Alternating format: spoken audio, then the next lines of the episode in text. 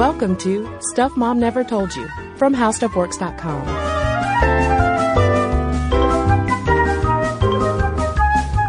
Hello and welcome to the podcast. I'm Cristen. And I'm Caroline. And we're talking about women animators at Disney today. And the idea happened very much by accident one evening on Twitter when I had posted on stuffmomnevertoldyou.tumblr.com, our Tumblr account, this 1938 rejection letter that has been spread around the internet. A lot of you listening have probably seen it, but it's this form letter that Disney sent out to women who applied to be animators, basically saying, and we'll read it verbatim in just a minute, but it basically says, ah, sorry, women don't do really any of the creative work.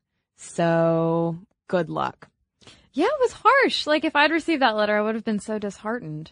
But soon after I posted it on Tumblr, got a tweet from a woman who wrote her master's on animation history.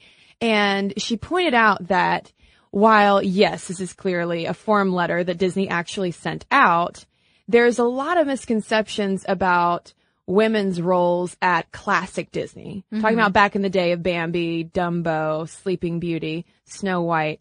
And she said that that was pretty much standard at animation studios in the 1930s period. And so I decided, hey, you know what? This sounds like a pretty good podcast topic. It's a great podcast topic. I was definitely interested uh, in reading all about how these women who were in the industry and, and the roles they play. I mean, these women worked so hard. The women who were actually hired by Disney, who loved the idea of working for Disney. People, both men and women who worked under him were just enamored of the, the idea of even working at Disney or Disney's as they called it, like it was a department store. Yeah. Uh, and it's actually good timing that we're talking about this because not too long ago, Meryl Streep raised a lot of Hollywood eyebrows when she was giving this uh, sort of honorary speech for Emma Thompson in her work in Saving Mr. Banks, the recent film about Mary Poppins and Walt Disney. And, you know, Disney kind of made it in, in, in a way to personify Walt Disney.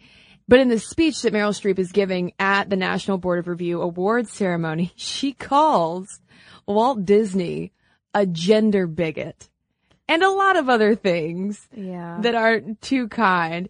And the evidence that she uses though to back up this claim is a quote from Disney animator Ward Kimball, who allegedly said that Walt Disney, quote, didn't trust women or cats.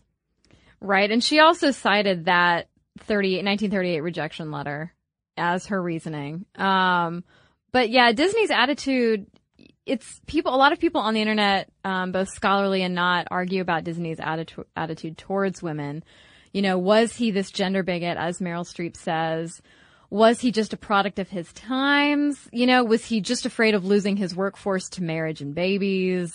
There's a whole lot of back and forth about it. So we also just wanted to take a minute though to shine a light on all of these women animators who rarely get any credit for these classic Disney films that were probably a, a, part of a lot of our childhoods. So let's start off with that 1938 Disney rejection letter. What exactly did it say?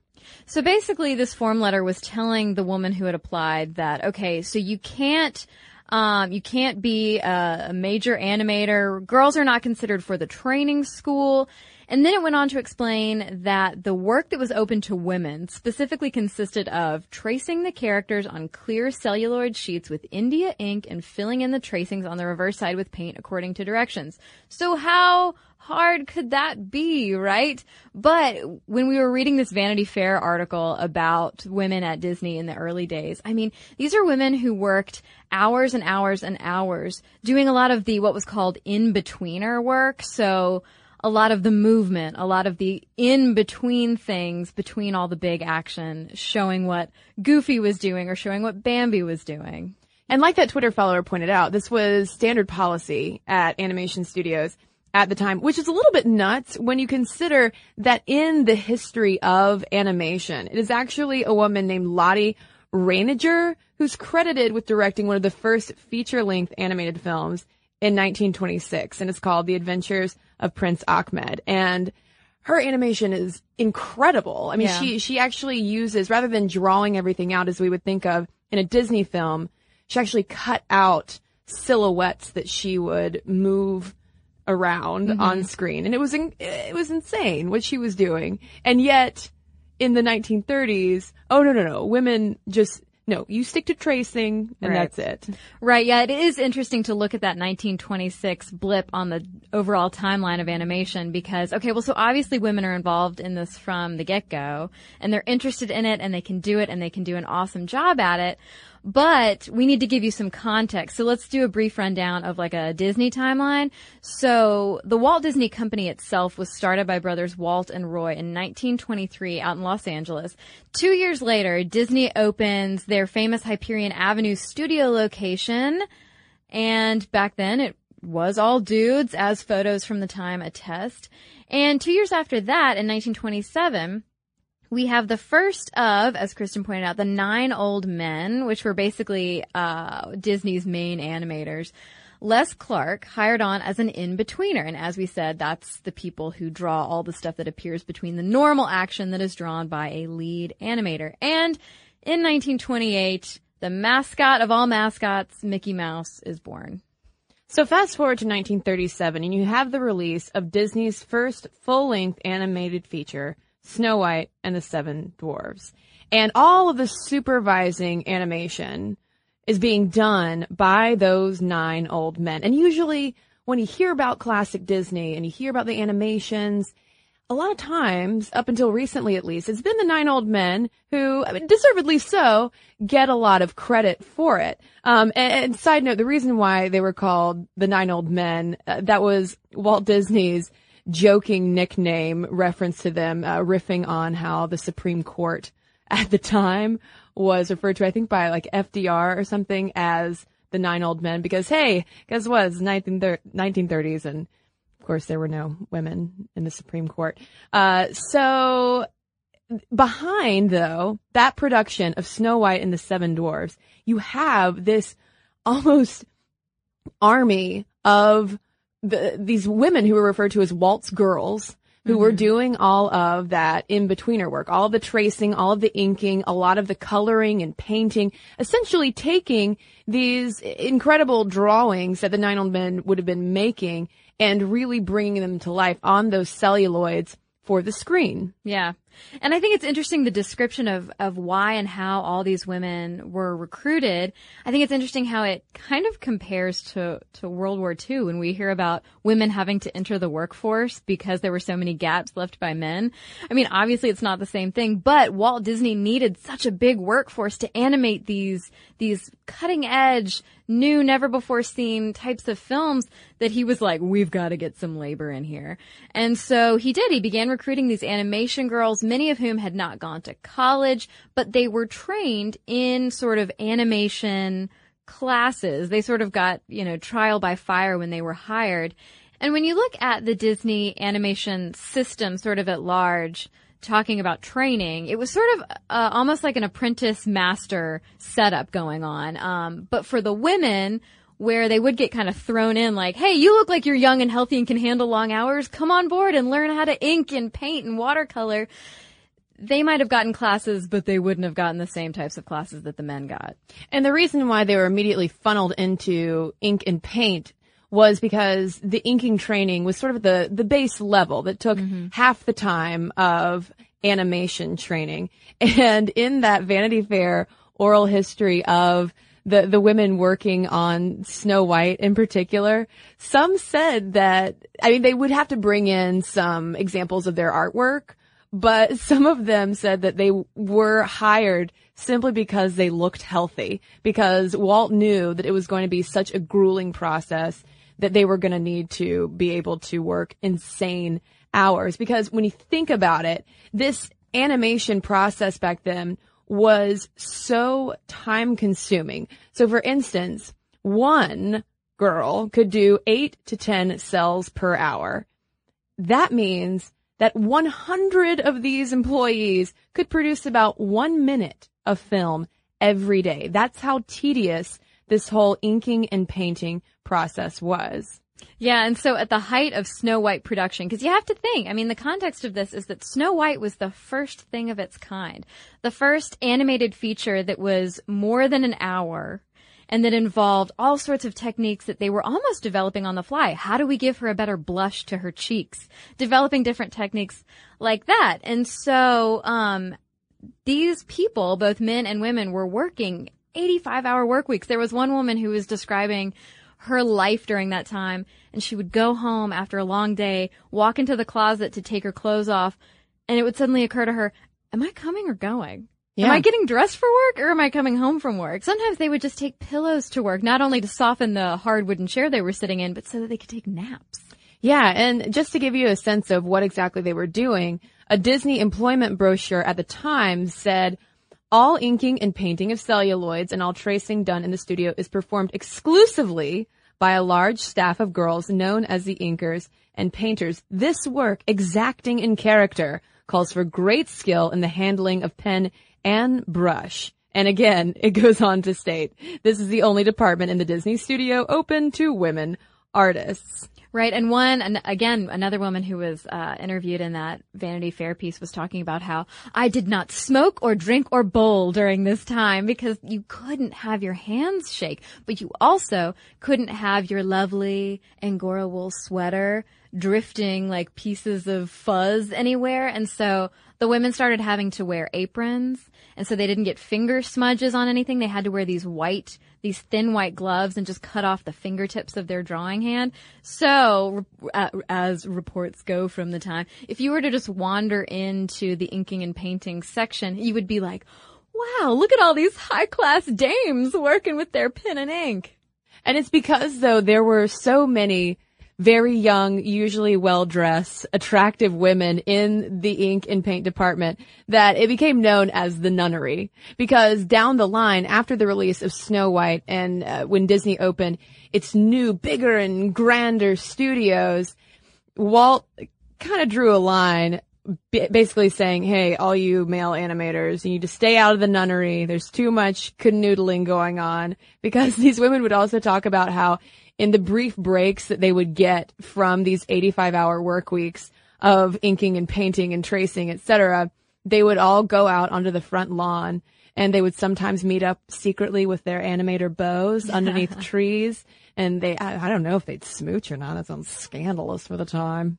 Yeah, it, it, one one guy described it as being like high school where you would go out and a lot of, there were a lot of marriages that came out of, of the Disney animation department to the point where a competitor in their like materials to try to attract employees even said that like, uh, you know, Disney, Disney over there with all their office romances, they're not getting enough work done because they were so famous for having all of these people get married, which makes sense when you're spending so many freaking intense hours with people. Well, then there's the question too of whether or not Walt Disney took advantage of the fact that he had uh, dozens upon dozens of very young women working for him. And there are some rumors that, yeah, absolutely, there would have been some canoodling. I keep saying canoodling on Walt Disney's couch. But there were other women who reported back, no, no, we always thought of him as Uncle Walt. He was very professional. We mm-hmm. never would have crossed that line. Well, he married an animator. I mean, he married one of the one of the girls, quote unquote, f- uh, from the early days, back when like everybody it was like Cheers, everybody knew your name. Yeah. And while Disney though definitely has his controversies involving his thoughts on race, gender, etc. There are some quotes that are typically trotted out in defense of his position on women. So you know, we have to, we have to mention this. In 1941, he said, if a woman can do the work well, she's worth as much as a man. The girl artists have the right to expect the same chances for, for advancement as men, and I honestly believe they may eventually, huh, thank you, contribute something to this business that men never could or would. And this he was apparently saying to the male artists working on Dumbo. And many years later in 1959, Walt was quoted as saying that women are the best judges of anything we turn out. Their taste is very important. They are the theater goers. They are the ones who drag the men in. If the women like it, to heck with the men.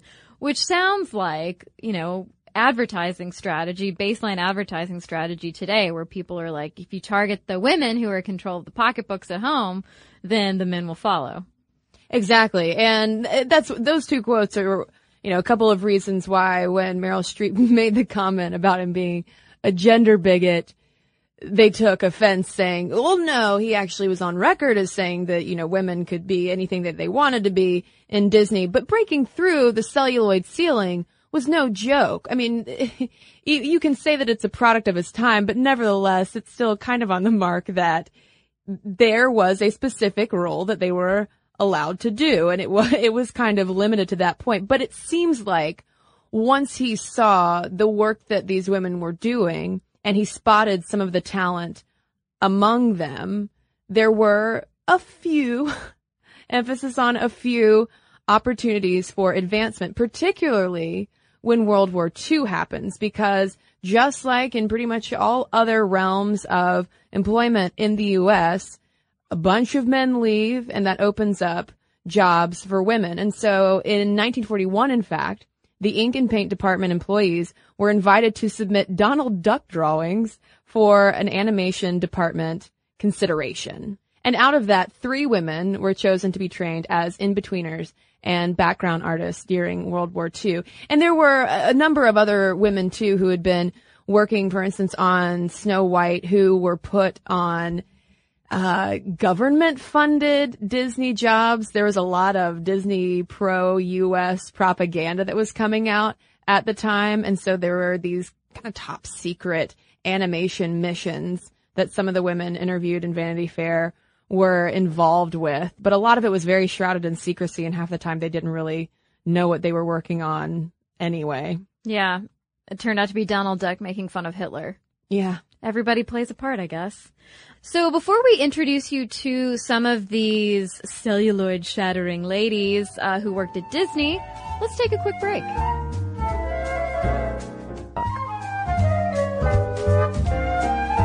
And so when we left off, we had kind of laid the groundwork for what it was like for women working at Disney in the 1930s and early 1940s. And essentially, you were relegated to the ink and paint department. But there were some notable names who broke through that celluloid ceiling. Yeah, so we have uh, Bianca Majolie, who was Walt Disney's story department's first female employee.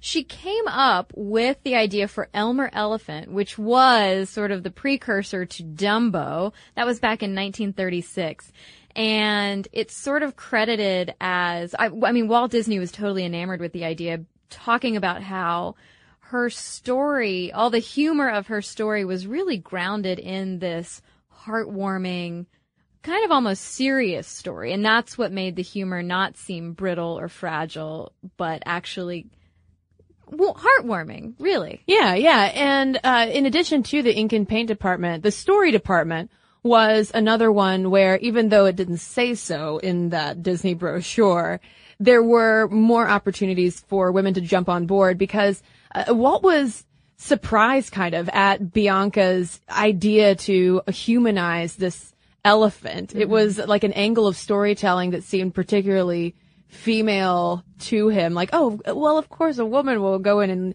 and you know, and, and, make something very, very tender and kind. And so that's, that's a nice element to add to these stories that we're trying to tell. Um, but then there's also Sylvia Moberly Holland, who first was working as a sketch artist at Universal and then joined on at Disney in 1938. And she eventually led the story team for the Waltz of the Flowers in Fantasia. And that was something that was uh, interesting for me to learn that I didn't realize about the animation process is that a lot of, uh, unlike a film with people in it where you have this actress playing the role of this throughout the film. When it comes to animation, the animators are credited with, you know, maybe specific characters, but also just sequences in the film. It's not like you have one person doing one major thing throughout the entire movie. So it might not sound like a big deal that Moberly Holland just led the story team for this Waltz of the Flowers, but that was very significant. I mean, Fantasia was a massive undertaking for them as well. Absolutely. I mean, it is pretty intense. I mean, Fant- Fantasia might have might have scared me as a kid. Yeah. Parts of it. I it. did not get Fantasia as a child. I was like, this is. If I had known what trippy meant, I was thinking this is really trippy. Yeah. like, mommy, it's a bad dream. Okay, well, then you have Retta Scott, who I think, um, I like, I like her, her pluck, I guess, because she was assumed to be, she was very tiny, a tiny person, blonde curly hair, freckles, very happy, with a glint in her eye, people said. She was the one who was responsible for the scary, vicious hunting dogs in Bambi. And when some of the dude animators saw these dogs, they were like, ah, there's no way a chick did this. Like, I'm sure it was some burly man over in the animation department. Nope, it was smiley little Retta. Yeah, and it was those hunting dogs that got their attention and eventually got her the promotion into animation because she was first hired on with Disney again in the story department in 1938.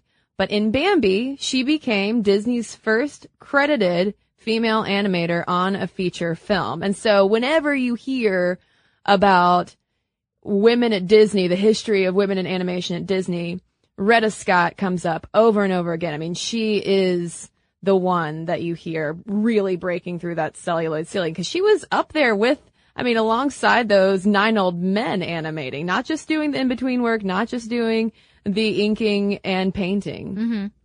So we also have Mary Blair, who, along with her husband Lee, worked at Disney. She started in 1940 and did some art for Dumbo, and then moved on to serving as art supervisor and color stylist for the films Saludos Amigos, The Three Caballeros, Cinderella, Alice in Wonderland, and Peter Pan. Yeah, I mean, Mary Blair, probably of, of all the women of this time, I mean, and even up to contemporary Disney has been one of, if not the most influential because it was really her art aesthetic that put Disney, like gave Disney animation a little bit more of a modernist flair. And through September 2014, the Walt Disney Museum is honoring her with an exhibit called Magic Color Flair, the world of Mary Blair. And the museum explains that, quote, of all his artists, this female artist was Walt's favorite, and he allowed her to have as significant an impact on post-war Disney style as Albert Hurter had in the 1930s. And they go on to talk about how her concept paintings inspired and influenced the look and style of all of the South American films. She had actually traveled to South America with Walt um, as part of sort of a propaganda mission via FDR's good neighbor policy. Um, so it was sort of like visual sourcing to go down there, and so that influenced the the movies like Saludos Amigos and The Three Caballeros.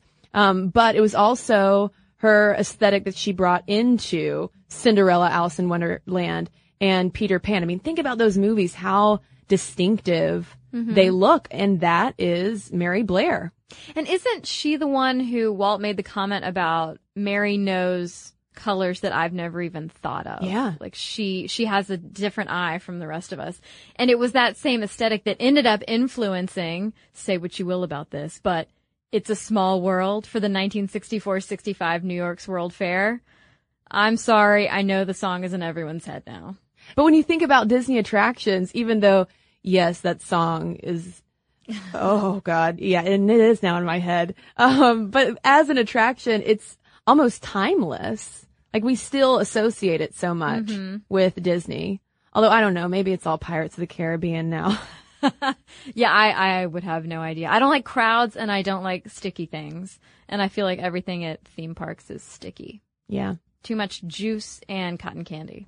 But okay, so we are talking a lot about Disney and I think we, we can move forward now into the modern day animation landscape because I, I feel like it's getting better, even though there still is a huge gender gap and kind of a gap in a perception about what women can do.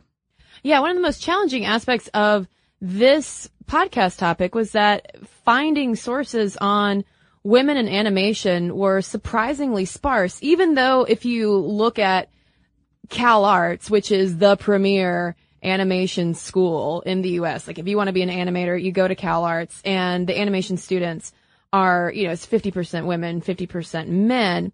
And yet, if you look at the Animation Guild, only 17% of its members are female. But that might have something to do with women, at least according to Linda Simensky, who was uh, Cartoon Network's VP of original animation. According to her, women are likelier to pursue independent rather than big studio animation. Yeah, and I mean, part of that, if I had to guess, would have to do with the fact that a lot of women traditionally haven't been in the higher ranks of animation studios from the get-go, as we've seen. And so when you have a setup like that in any industry, I feel like people who are generally marginalized are more likely to go sort of that independent, kooky, creative route. Yeah, and before I forget, I just want to mention that I was listening to one of my favorite podcasts recently, Professor Blastoff, and they were interviewing animator Sarah Pocock, who, if you are a fan of Cosmos, hosted by Neil deGrasse Tyson, she does all of the animation for that. Hmm. And I thought of her when I was looking at the animation from the episode of Cosmos in which he highlights, un, you know, unsung women in science. And I thought of Sarah Pocock and the fact that this was a woman in animation doing these animations about unsung women and how, you know, it was just kind of all tied And then together. your head exploded with joy. Into the cosmos. Into the cosmos. Yes, it's true. Um, but Marge Dean, who's the co-president of Women in Animation, was recently talking about this issue in 2013, and, and the question was, you know, is there a gender gap in animation? Is there a lack of women at the top? And she basically said, uh, yes, absolutely there is. And the reason she gave for it is, she says, I think it comes partly from cultural assumptions that have been passed down that think women are not creative, smart, or funny, or because women aren't encouraged to take the artistic lead. Or maybe it's because the folks in charge don't try to find women to fill creative roles. It's not a priority for them to rectify the imbalance. It's any and all of those things. So it sounds like we still have a lot of 1930s Disney mentality still afloat in the industry, but there's definitely progress being made. Despite hiccups like the 2011 incident with Brenda Chapman and the movie Brave. Right. So we all know Brave with the amazing, uh, redheaded lead character, Merida. Um, but yeah, Brenda Chapman was the first woman to serve as head of story on a Disney film, which was The Lion King. And she spent eight years at DreamWorks Animation, where she was one of three directors on 1998's The Prince of Egypt before moving to Pixar. But when she was working on Brave, she ended up getting fired from directing it. And which is kind of a bummer considering that Brave was an idea that she had been working on for about six years and it was inspired by her daughter. So it seemed like a very personal project. Maybe it was so personal that it got in the way of the work. Who knows? But her getting pushed off to the side definitely caused, sparked a lot of conversation about the state of women in animation in big Hollywood even though she still received a co-directing credit. Mm-hmm. So when they got the Oscar, she also got an Oscar. But it certainly, you know, it didn't make animation or Pixar particularly look any better because Pixar had also gotten some flack for its underrepresentation of just strong female characters in general on screen and also the roles of women behind the camera as well. Yeah, well, speaking more about Pixar, the same thing happened to Jan Pinkava, who was directing Ratatouille, which came out in 2007, before Brad Bird came in and took it over and ended up winning an Oscar.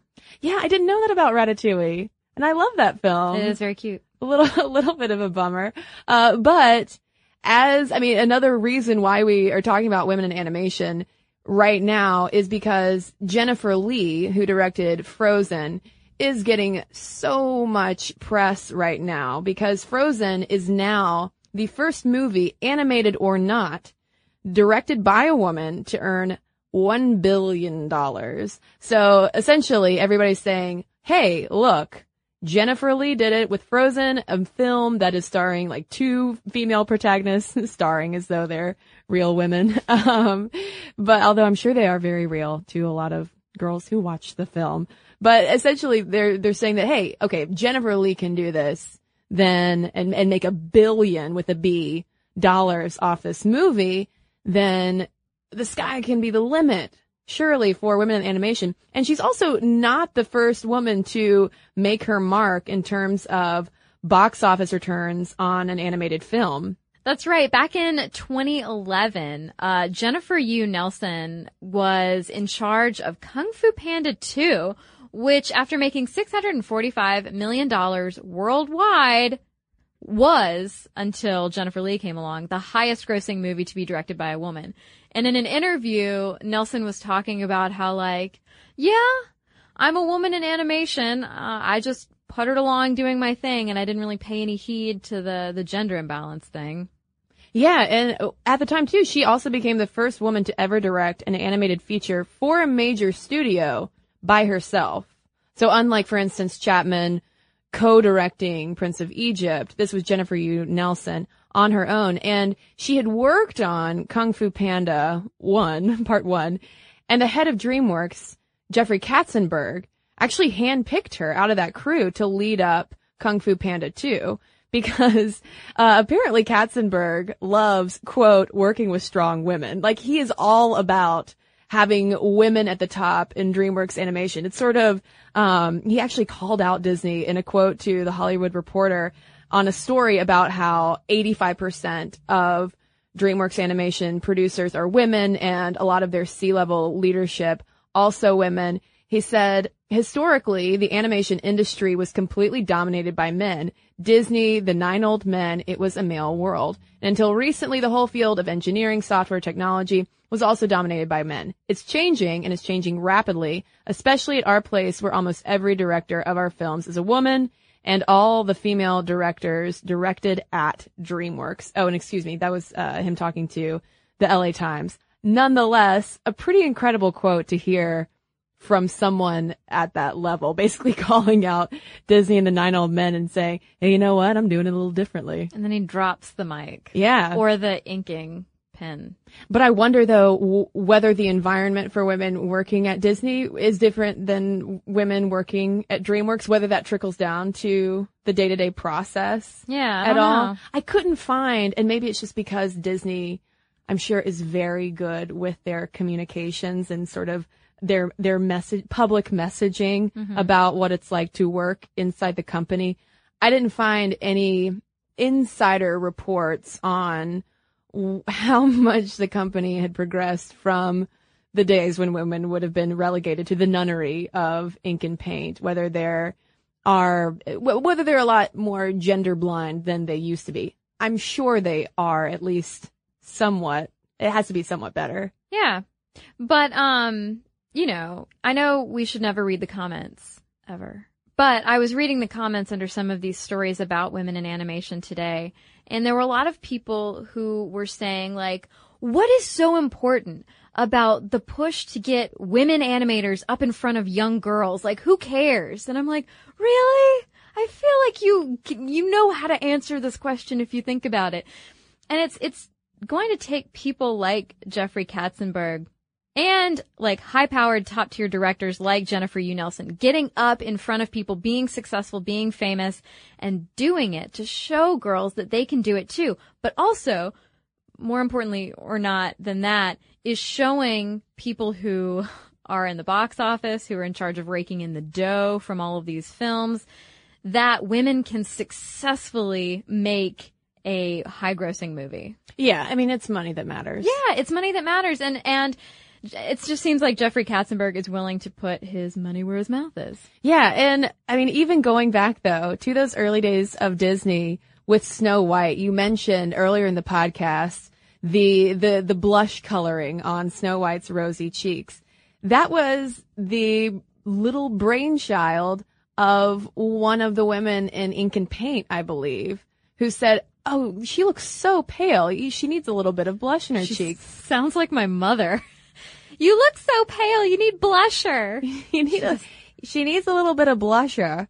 But that's why in a way to diversity is a good thing because you bring in different perspectives and hopefully offer a better rounded story for your audience. That is a noble goal, as is a good flush on the cheeks. Exactly. You need a good flush on the cheeks. Because that's hey, that's how people got hired at Disney back in the day. So Yeah, I mean, and and if anything, I hope that we've done our part a little bit to shine some light on those women, so many of them who helped bring those early Disney stories to life because it's such a massive undertaking. And while, yeah, the nine old men, what a cool crackerjack group of men, but there were, you know, a hundred women behind them inking and filling in and tracing and painting and hoping that their Angora sweater fluff didn't get on any of the cels. That's right. Which that did, yeah, I mean, that happened. Yeah. So now I'm sure there are some Disney buffs listening who have a lot of history to fill us in on because this by no means was a history of Disney, nor was it intended to be. But if you have some pertinent Disney insights to give us, we want to hear from you. Also, women animators listening. I know there are some of you out there who are listening right now. Let us know what it's like for you. Is there still this, uh, do you sense a gender gap at all in the profession. Momstuff at discovery.com is where you can email us. You can also tweet us at Momstuff Podcast or message us on Facebook. And we've got a couple of messages to share with you right now. So I've got a letter here from Amy about our military spouses episode. She writes, I'm a huge fan of the podcast, and as an Army wife of three years, your latest episode about military spouses was particularly interesting.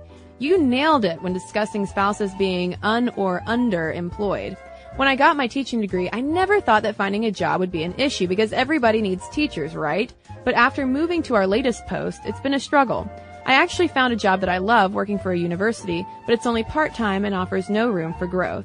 So I'm still sending out resumes and going on interviews hoping to find a job as a teacher, even though the job market is hyper saturated here. Also, I wanted to add that I'm thankful you included information about reintegration, the time after deployment when soldiers return home. After my husband's first deployment, we really struggled. Everyone else sees the joyful tears of a homecoming and think it's happily ever after. For those in the marriage, that happy ever after takes a lot of work. We had vastly different life experiences and learning to just be took time. Throw in two moves in less than a year, time apart for field training in schools, and the usual unpredictable challenges of life, and it was ugly. We finally got into a rhythm, and my husband was sent back to Afghanistan in February of this year. The upside is that when he comes home this time, I'll have a better idea of what to expect. Thanks so much for delicately handling a potentially loaded topic. This episode was chock full of good stuff and really respectful. So thanks, Amy, and good luck with your husband's deployment. Best wishes for his safe return home. And I have a letter here from Anne who says, I was a military spouse down in Fort Stewart, Georgia for about 12 years. My husband got out of the military and we moved back to South Dakota. We have had to deal with numerous deployments overseas, three times to Iraq and twice to Afghanistan. Just about everything you spoke about rang true to me.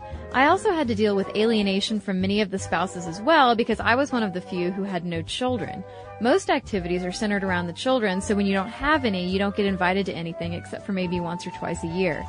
The rules were that everyone was supposed to be included in things, but this rarely happened. The healthcare benefits and financial aid in the military were extremely helpful many times, especially for a newlywed couple just starting out on their own. It can provide stability, learning responsibility, and independence from family. For those things, I was grateful. Due to the constant danger of him being deployed kept me from wanting to have children in case anything happened. I lost a parent at a young age and didn't wish for my child to go through that. Luckily, we got through everything and he is safe and we are expecting our first child, a daughter, in August. One of the things that got me through the last few deployments was the numerous podcasts at How Stuff Works. Thank you guys, all of you, so much for helping keep my mind busy and from stressing out too much. So thank you, Anne, and I'm glad you guys are doing well and congratulations on your baby. And thanks to everybody who's written into us. Momstuff at discovery.com is our email address. And to find links to all of our social medias, videos, podcasts, and blogs, there's one place to go, and it's stuffmomnevertoldyou.com. For more on this and thousands of other topics, visit howstuffworks.com.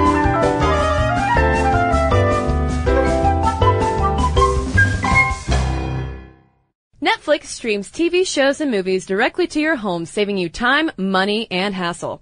As a Netflix member, you can instantly watch TV episodes and movies streaming directly to your computer, tablet, mobile device, or gaming console. Get a free 30-day trial membership. Go to netflix.com slash mom and sign up now.